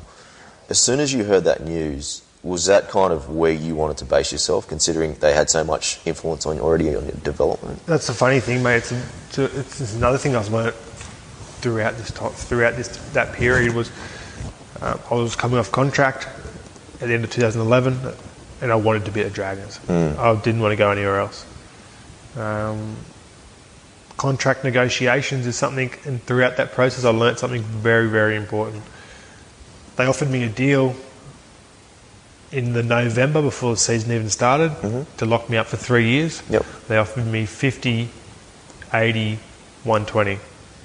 And I was like, oh, okay, well, I'm already on 50 now um, as an 18 year old kid, uh, 19 year old kid. So you're giving me the same money the next year, and then you're giving me 80, 120. In my eyes, I thought I was worth more than that. So I kind of just waited it out. Um, Did you have a manager at the time? Yep. Um, SFX Sports was my management company. Yep. And they said, that's not a good deal. Says, we'll sort it out. And they, the Dragons, they, they stuck solid on that, so they didn't change their offer. Um, I then got an offer from the Roosters and an offer from Parramatta that was three times as much as the offer they gave me. And I went back to the Dragons at the time, and Steve Price was going to be the coach, and he said that we're sticking solid on this deal. Um, Wow. Jack de Belin's on this deal, Jake Marketo's on this deal, Trent Merrin's on this deal. This is the deal that you're going to get. Yep. Um, I said, okay, well, that's, uh, I think I think I'm worth more than that. Um, and I just just didn't feel right. I, I just felt like I was getting lowballed a little bit, and Yeah. um, I just I, I genuinely thought I was worth more than that. I I didn't see the, the change in the, the in the money between the what I was already on and the next year, and to see what everybody else how they value me. Um, was really like, whoa, okay, this is where you see me sit. And then to add to that, ahead of me was Beau Scott, Ben Creagh, Jeremy Smith, um, Dean Young, Matt Prior. So I had a lot of good players in front of me. Use roadblock. Yeah, much, and I wanted to play. And in my back of my mind, I'm thinking, 2010, I debuted. I mean, 2000, yeah, 2010, I debuted and I played pretty well. So I want to play, like, and they couldn't guarantee me that I was going to play. And I, I suppose at the time, like I said, like you said before, did you want, did you think that you could play, or did you ever think that the people that were ahead of you um, were weren't better than yourself? And I at the, when at that time, I suppose I did. I, I, I had played and I wanted to play. Now I needed, I wanted to learn I, as time was ticking. Like as every young athlete gets to, when you feel like you can play and you've shown that you can play, and they're not playing you, then you're going, well, I'm wasting my time, man. I need to play. Like time's ticking. I want to be a part of this game. Like so. Then yeah, I just I just waited and I kept waiting, and I was start, was playing really good footy under 20s, um, 19 years old, and went through the process and um, I was with Tegan at the time and, and my wife now and I said where did she want to go to university and I was already travelling back to Denman a lot Yep. so I was in the car which is an hour and a half past Newcastle and I said all right well I want to be in Newcastle so if you want to go to uni here I'll move back to Newcastle and that's where I do I said oh, I spoke to my management company I said give me a deal at Newcastle that's where I want to go um, so then they, they tried to get me a deal at Newcastle, but they couldn't get me anything. Yeah. I said, well, what's going on? Like, why can't you get me a deal? I said, I feel like I'm a good player. I said, I don't care what I'm on. I said, I, I, I don't care. I just want to go back to Newcastle. I said, there's an opportunity to play first grade there. Um, it's where I'm from. It's close to Tegan and my family. This is where I want to be. And I told the Dragons that that was the case, and they were pretty annoyed, to be honest. And I, but that was the case, and I, I couldn't get a deal done. But so it come around um, June, and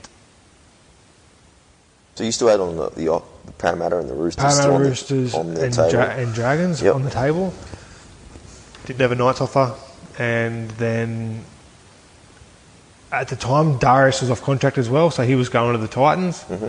and I'd seen all his offers, and he, that's where he was going.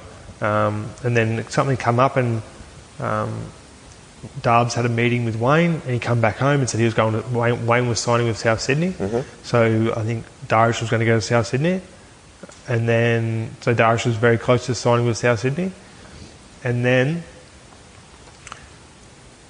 my management come back to me being very frustrated, going, mate, I'm sorry, but we can't get your deal at Knights. Like, we can't get your deal done. Yeah. Another week went on. Wayne uh, Darbs come back to the unit and goes, I'm going to Newcastle. I said, what do you mean? And he goes, I'm, that's where Wayne's going. I said, Wayne's going to Newcastle. And he goes, yep. I said, mate, I've been trying to fucking get a deal done at Newcastle for about two months now. I said, I can't get one done. Does he not, does he not want me there? Like, what's happening? The next week, I played my debut against the Titans. Hmm. Played pretty well. Very well. We went to dinner as a team. Yep. Wayne sat down next to me. He goes, Do you want to go to Newcastle, do you? I said, Yeah, I do. And he goes, All right, let's get it done. That's history. Next week, I had a contract signed with the Knights. So the reason I couldn't get the deal done is because they didn't know who was. They didn't. They knew Wayne was coming in, Yeah. but the deal wasn't done yet. So Wayne had told them not to sign any players before he got there because he wanted to know the books and he wanted to sign anyone who was coming in. Yeah. There's really no point signing a player if Wayne didn't want him there, and that was the issue. So yeah, I was in limbo for a bit, but then recognising in the matter of two weeks that Wayne was going to the Bronco, I was going to the Knights, Darius was going to the Knights. I'd already wanted to go back home to the Knights, and then Wayne sat next to me after my debut and said, "Do you want to go to the Knights?" I said, "Yeah, of course I do." So yeah, Off the field, did it feel so much different? Because you left home when you were 13 Mm. years old. For the first time in your adult life, you were back, you were close to your girlfriend at the time, and your wife now, her family, your family, you had your good mates up there in Newcastle. Was it easier off the field for you to kind of focus on your footy because No, of your harder. surrounding? yeah, very. Distractions? Um, yep. Yep, I'd never had so many people around me. Like I was always before, just, just footy, few mates down in Wollongong, but it was I was distinctly just there for football. Whereas here I had mates, I was loving life. Like um, the standard wasn't really high at the Knights at the time.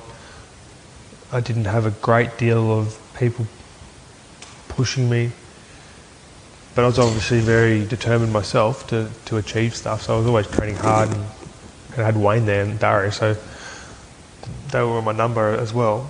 But it was, it was just different. Facilities at Newcastle at the time wasn't what they have now either. No. So was that a huge shock? Because Dragons got pretty good facilities, don't they? Yeah, I didn't really worry me to be honest. I, Yeah. I was just more enjoying the being around different people and hmm. Being able to yeah just be myself a bit more with without say Beau Scott and Jeremy Smith and Ben Creagh being above you. Like you can kind of be yourself a bit more because I feel like I was coming into somewhere somewhere new and they didn't know who I was and you could feel like the ability to kind of express yourself a bit more, maybe even express yourself differently uh, than how you were before. Yeah. Round, but did you ever laugh? Because round one's against Dragons. Yeah, mate, it felt like a grand final to be honest. Um, playing at home at the Knights, like it was packed stadium. All the anticipation building up towards that was pretty crazy. Yeah, Is there anything better than a packed, what's it called now, McDonald Jones? McDonald Jones Stadium. Marathon Stadium when I was growing up, you know? no, it's pretty good. The, the people, like, it must have touched you, especially, you probably saw it, you probably see it each, each week, but the reaction when you got hurt, Mm. it's just, I don't think I've seen anyone, a town or a team appreciate Yeah. an individual more than when you probably got hurt, and you're probably the best person that can, can talk about it. Yeah, pretty crazy. Um, it's something which I think I do think about a lot. Um, I do think about if it was somebody else, how would it still be the same? I just don't. I don't know. I, I'm just. I look at the situation and think I'm very grateful. Initially, it was something which I was um, I was a bit ashamed of, and I felt a lot of pressure because there were a lot of other people that after me had been injured, whether it was in country rugby league or whether it was in all different different areas, whether it was in surf life saving, that didn't have what I had Yeah.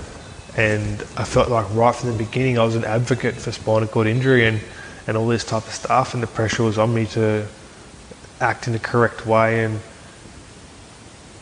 be a very humble recep- recep- recipient of everybody's help. And fact, mate, it was very tough, and it was something which I um, I didn't handle really well, to be honest. In indoors, like I always felt a lot of pressure from it. Um, I was very ashamed because I come from a, a proud family that stood on their own two feet and didn't need any help. Yeah.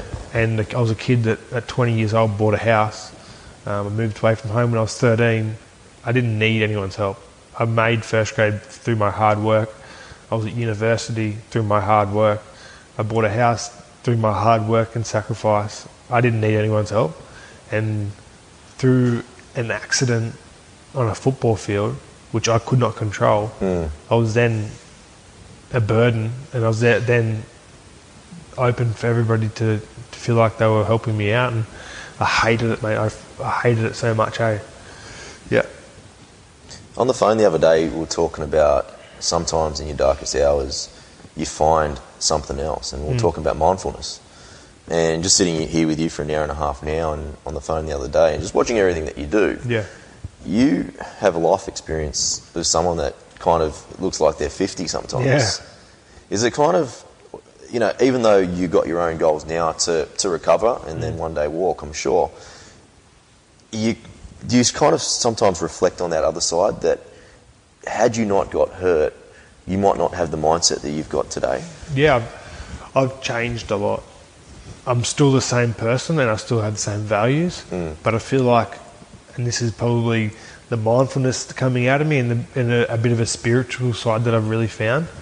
Um, I feel like I've really evolved as a person, and I feel like that's what life's all about. It's about facing challenges um, head on, Yeah. um, navigating your way through them and then evolving. And I think once you can strip it all back and clearly see yourself like that and see each challenge like that, and consciously, when you're in, in tune with who you are, enter those situations and um, whether you're ready for them or not, once you feel that challenge, once you overcome it and push through it, at the end you'll see a clear elevation of yourself, and that's that's where I'm at. I can, um, yeah, that's just where I've changed a lot. Um, I don't know whether I would have got to this point in my life um, spiritually or where I'm at right now if I didn't get injured, and I'm, I don't really think about whether I got injured or whether I would want to go back to how I used to be. Um, the crazy thing in my mind says right now that I wouldn't change anything Yep. um, because how I sit right now inside my mind and my body and the position that I'm in as a person in my life right now, I wouldn't change it, which is alarm, alarms go through my head. They really do when I say that hmm. because it just it's not the right thing to say. Some people would say, but because I feel like a lot of other people that that have had challenges and and maybe even had a spinal cord injury if they could go back they would. But I feel like me right now I've absorbed everything that I've been through and everything that I'm going to be go through and I feel like I just wouldn't change it. It's really weird for me to say that but hmm. yeah. Speaking of challenges, when you got married to Tegan last year, she set you a challenge, both of you together, to stand up at the wedding. yeah Now, you were trained for 15 minutes. Yeah. And now I'm hearing that she kind of tricked you and it was 45. How did that all go down, man? Yeah, it's pretty crazy. I I'd only been to one wedding and I didn't really know what she expected. Yeah. It's, my wedding day is a day that I look back at right now and, and think of and it was just magical, mate. I, I don't know how I did it. I really don't know how I did it. I even think if I had to do it tomorrow, whether I would be able to do it. Really? Was it Yeah. just adrenaline? Yeah, I don't know. I just went into this different world, mate. It was sounds really weird, but yeah, I'm, I've got a real spiritual side down. I just felt like I was in a different place. It was just not real. I was kind of numbing and So did time just fly? yeah, Yeah. flu. Um, definitely a lot of nerves and adrenaline was felt at the time. I just it was pretty crazy. I didn't know until two days before that it was 45 minutes to ceremony, and yeah, had no idea how I was going to do it. You've done it, but man. Yeah. Knowing that you had something like that, at an actual goal, did that make kind of going to rehab a lot easier? Uh, yes and no. Because of the situation that you're in with a spinal cord injury, everybody puts this expectation and, and labels on. I suppose I created it as well with setting my own goals, making them very public. But then the contrast with that is that people don't actually understand the recovery process. So they think it's on you. You set the goal. Um, we've seen people walk from a spinal cord injury. So if you don't do it, then you haven't tried hard enough. Yeah. And initially, that was probably the mindset that I had that I was in control. But unfortunately, with most people that suffer a spinal cord injury, you are not in control. Um, there's a there is a handful of stuff that you can control, Yep. and as time went on, I got to be able to control that. But in regards to recovery, there's only a small component of the recovery that you can really control, and um, and that was something which was very frustrating in the beginning to get my head around that I I wasn't in control of that. Yeah. Um, but the small component that I was in control of and that was going to give me benefit, I was going to control that as much as I could and put all the effort into my rehab and the programs that I do and yeah, definitely give it my best shot. Yeah. In terms of research into recovery methods and things like that, when you first got injured, did you want to know everything, or was it more kind of now that you do more research? Well, I initially thought that once you got injured, there was always a procedure Yeah. so that would get you back to where you were. Well, we've been around rugby league a lot, and I'd seen a lot of injuries, and everybody'd mm. come back from them, and I just thought it was a matter of time that I was going to be able to come back and and recover. And as time went on, especially maybe a month, I started to realise that that wasn't the case, and that it was not going to recover how I wanted it to, and that yeah, that I started to, to find, look for research, but I didn't really know where to look. I had no idea what I was looking for, Yeah. who was credible source. You know, what I mean, I had just was had no idea, and um, I think in today's like, like to, I, if I was went looking today, I could find a lot of different stuff. I know a lot of different people um, that are doing great things with research for spinal cord injuries and recovery, and um, I get a lot of confidence out of that because I know that how advanced it is. Yeah. Um, so it's very promising, but four years ago probably wasn't. So, in terms of recovery now, because when you first got hurt, you didn't really have access. You didn't have use of mm, your, your limbs. Your, Yeah. Now you obviously you can hold a coffee cup. Yeah. You can use your phone. You can do you can do bits and pieces. Yeah. How long did that take for you to kind of bring that back up? Been a very slow process. Maybe for probably three months, I couldn't Yeah. move my arms. Because you're even bench. I saw a post that you were, Yeah. you're benching a little bit now. Yeah. Um, so for probably three months, I had to have someone feed me, give me a drink of water, everything. Um, I was literally just a head, and all I could move was my neck. Like, It was pretty crazy. Um, Someone that is used to doing everything himself. hated it, mate. Like, Yeah. hated it, hated it, hated it, hated it. So frustrating. Would have brought you back down to earth though, like Oh. 100 miles an hour. Yeah. Yeah. I always say it's from the. I went from the penthouse to the shit house in the matter of a tackle. Like it, everything changed so quickly. Um, but like I said before, I was always someone that didn't want people's help. But I had to realise that the reality is you need it, and the people who, who want to give it actually care. And yeah, you just got to absorb that frustration of yourself because in life you've got sometimes you've got to make a decision and it sounds pretty serious but the decision was for me was whether I wanted to live or not. Yeah. and I made that decision and Wayne's always said to to his people that he coaches and uh, he's always said to me once you make a commitment you've got to stick to it. And that's just I always have made I was once you've made the commitment there's no there's no out. You can't go backwards. And I I publicly made that commitment. I've privately made that commitment with my wife uh, my family and once I'm in, I'm in. So it doesn't matter the frustrations or whatever it is. That's the deal signed. So yeah, Mm, you talked about the shit house to the penthouse. Penthouse is coming up, my man, because you're about to become a father. yeah. Talk to me about fatherhood, man, because it's going to be one of the greatest moments of your life, and it's fast approaching October. Yeah, probably when I first got injured, it was one of the first things I thought of when I was going to be able to have kids. Okay. It's probably something my whole life that I've thought about having kids, just because oh, um, You're a single child, aren't you? yeah, only child, and I just love that family kind of gathering, um, community kind of things. Like I love that um, mateship and just building something together. Um, yeah, it, it gives you a lot of purpose and that type of stuff. So I'm pretty excited, mate. I'm really excited to be honest. Can't wait. Your parents must be stoked seeing that you're a single child. Yeah, they're- they're the really McKinnon family is just about to double. Yeah, so, yeah, they're pretty excited, mate. They can't wait. How's Tegan going with it all? Yeah, just as usual. She's just yeah. She's been your absolute rock, man. Like, where did you guys first meet?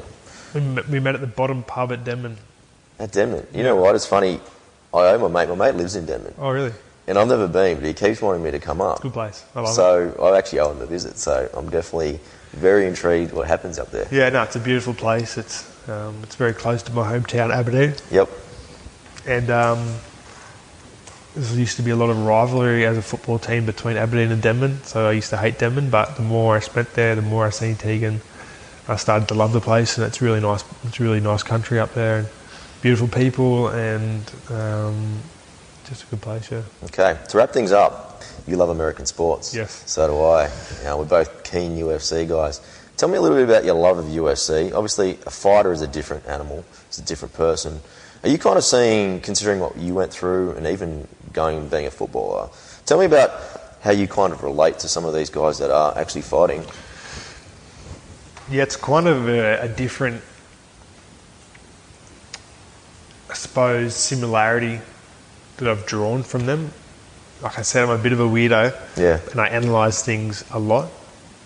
And I just had this real fascination or something that drew me to UFC, uh, mixed martial arts, and I didn't really know what it was, but I started to really become really intrigued in it, and I began to realise that myself and when I when my passion for the, for mixed martial arts came about was at a period in my life where I needed to build a solid foundation, and I'd started to take risks, um, i.e., stepping away from the nights and taking myself out of my comfort zone to find a bit of a challenge and really build a foundation. And that foundation was one of health um, and income, and then also happiness. And to be able to build that foundation um, through educating myself on my condition that I'm living with, um, getting great resources and people who in the field know what they're doing strengthened uh, my confidence of my own situation, but then also in regards to an income, challenging myself on what I wanted to do and then going out and educating myself through experience and just putting myself out there. So when I started to build this solid foundation um, with health and, and everything I've spoken about, I began to draw this real comparison to a mixed martial arts fight, fighter. And um, for you, for, for you, for, um, for those of you who don't really know much about mixed martial arts, it's um, it, it is an art. So it's it's it's it's bringing together a component, um, each component, which makes up mixed martial arts, um, to then go into the ring Yeah. and challenge yourself. It's like And- 10 fighting styles. it it's is. crazy. It's, um, there's Muay Thai, there's kickboxing, there's jiu-jitsu, there's um, There's all sorts. There's so many different Karate, everything, Karate. yeah. There's so many Wrestling. um, wrestling. There's so many different com- components to a UFC fighter, and I looked at the best people, and they had this really strong foundation, and they were able to go into the octagon and challenge themselves.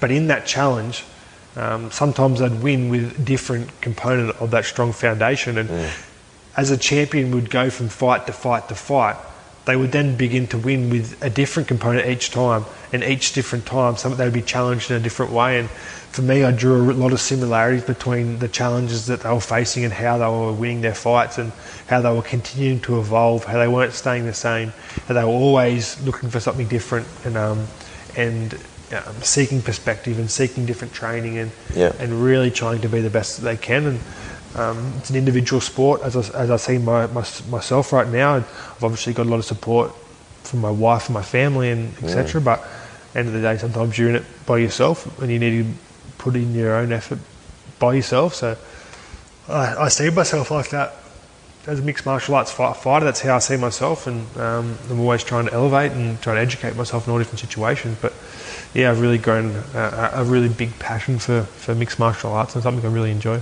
Yeah. Final question, final question this time is I saw the other day you ran into Sonny Bill Williams. Yeah. That looked amazing that you guys connected. I think a transitions with Sonny Bill Williams would be pretty awesome between the two of you. Yeah, I think that was pretty cool. I was just finishing work at Fox Sports. I was about to get in my car and drive home, and himself and Khoder Nasser walked around the corner and just ran into each other. Really, I was, and he, um, I just felt this really calming, calm feeling of that that, that arose when I was talking to him. Um, I'm trying to think, did you guys play against each other? yeah, I played against him in 2013 because we made the semi-final. Um, the one before the GF in 2013, we played against them for them to go into the grand final, and um, Did he hit you hard? I didn't actually. Get, he was on the other side of the field, to be honest. Thank Um, God, eh? Yeah. he, but yeah, it was just a real. I know he's a special guy, Sonny. He has a really, not really. Um, That was a great interview by Matty Johns on Sunday yeah, too, it wasn't it? He has this this comforting um, energy. This I don't know. There's just something about him. I feel like he's going to do great things Away from sport. away from sport. Yeah. I feel like he just would need to give himself time to really channel it and find his position, whether it's in the community or It's going to be something in leadership where yeah, he can sport or- influence people in a positive way. yeah. And I I think uh, anybody who um, is under that guidance will achieve will achieve great things because he's just I don't know he just gets it. Yeah, absolutely. It's pretty special, and he's just yeah. The way that it sounds really weird, but the way that he treated me, he kneeling down kneeling down in front of me is something which not a lot of people do, um, especially someone who's six foot five, like he's Yeah. really tall. Um, the fact that he come down to my level and he really was genuinely engaging with me. Um, I don't know Sonny from anyone. Like I'm, I'm uh, probably he's probably six, seven years older than me, and yeah. I'm just someone who I've idolised my whole life. Played the same position. He's just a superstar, and he's done everything in, in sport. And um, yeah, it's pretty pretty special to, to sit there and chat with him. Yeah. All right. I said final question already. Final question is is my dinner party question. Now you've got five invites. The only rules: no family or friends. Yep. But you can invite anyone, dead or alive. How many? Five. My first one would be Theo Epstein. Theo Epstein is the G- general manager of the Chicago Cubs. Yep. Um, used to be the general manager at the Boston Red Sox. Have you been to Wrigley Field? No. You got to go, man. Yep, I want to go. He'd be the first one. I've never seen a stadium. I did a stadium tour. I didn't get to go to a game, but just even touring this stadium, Yeah. it is so much different to anywhere I've ever been, man. And it's still got the original everything. Yeah, far out. He's number one. Yep. Wayne Bennett is number two. I'll let you invite him. He's, Yep. he's been a big influence. Even though I said no family or friends, I'll give you one. Because I just want to see how he interacts with these guys. Yeah. So that's two. I would have Bill Belichick. Patriots. Yep, as number three. Yep. I would probably go.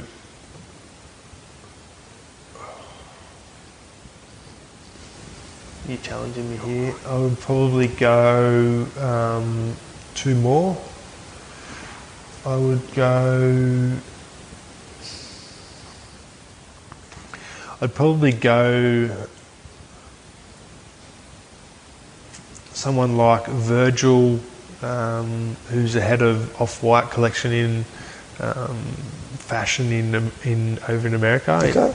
He's a creative, he used to be a creative designer for um, Kanye West's um, brand, and he now is the head of fashion at um, Louis Vuitton. I think he's a creative director there. So something to really mix it up. And then I'd probably go for someone like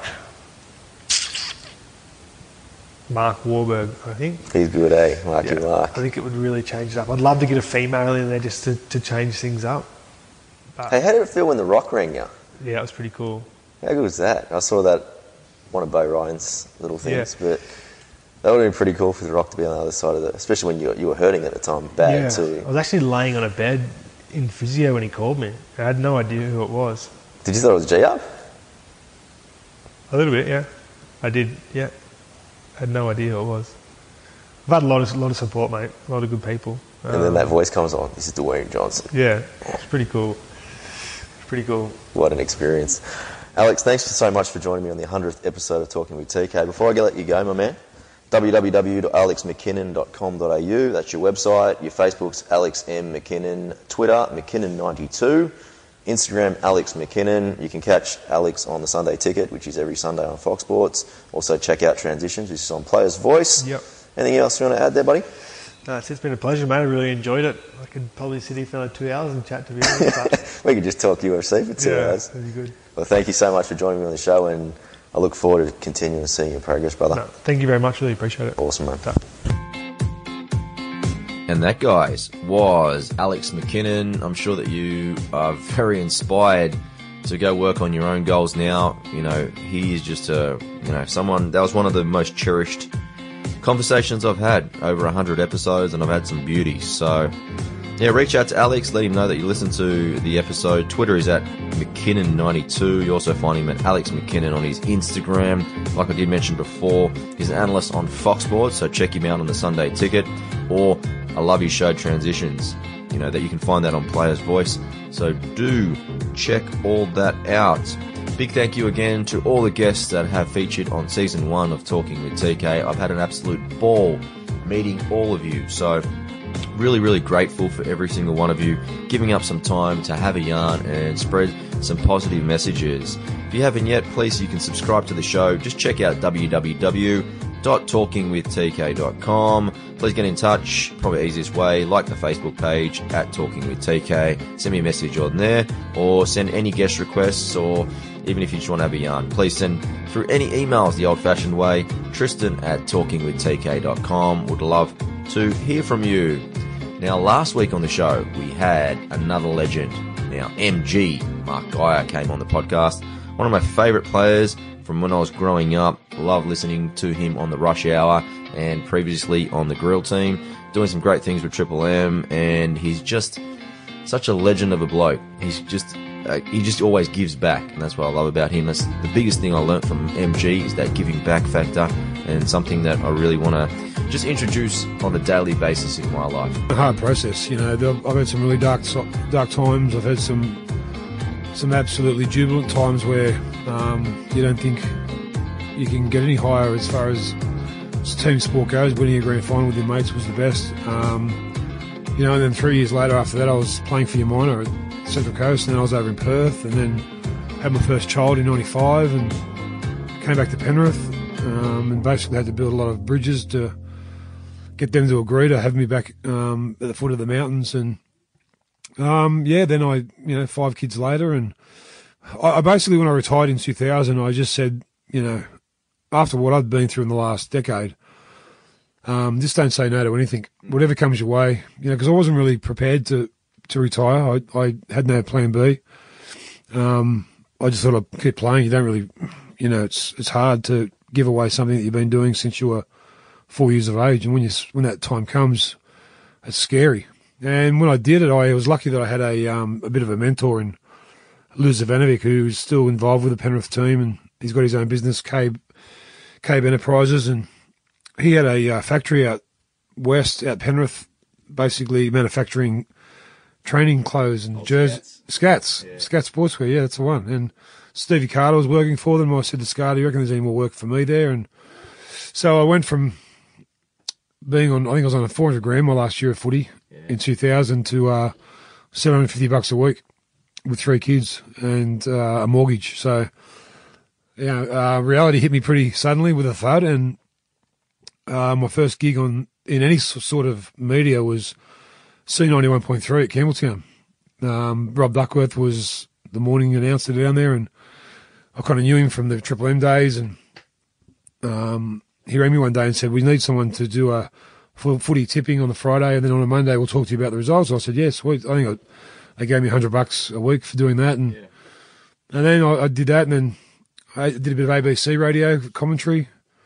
Um, then I did a bit of two UE, a bit of two GB, uh, C90, uh, talking sport, two SM for three or four years. And then uh, 2007, I did Monday Night Footy here at Triple M. And uh, a year and a half later, oh, in that meantime, I was doing Dead Set Legends on a Saturday with Rabs and um, Dan Ginnane and Billy uh, Billy Birmingham. Yeah. And then the breakfast show came up, and I auditioned, and luckily I got the got the part, and um, we celebrated nine year. Well, they celebrate the boys and girls celebrated nine years uh, um, on the sixteenth of uh, August, and I started my show this year, which is the Rush Hour with MG, which I friggin' love. So I think you'll enjoy uh, listening to this one to end season one. Really appreciate all of you joining in. A couple more weeks' time, I'll be back for season two. So in the meantime, enjoy all the episodes from season one, and I look forward to bringing you some more amazing guests in season two. But like I said, love to hear from who you would like on the show. So get in touch and I'll keep bringing you these awesome people. All right, guys, that's a wrap for today. I'm Tristan Cannell, and this was Talking with TK.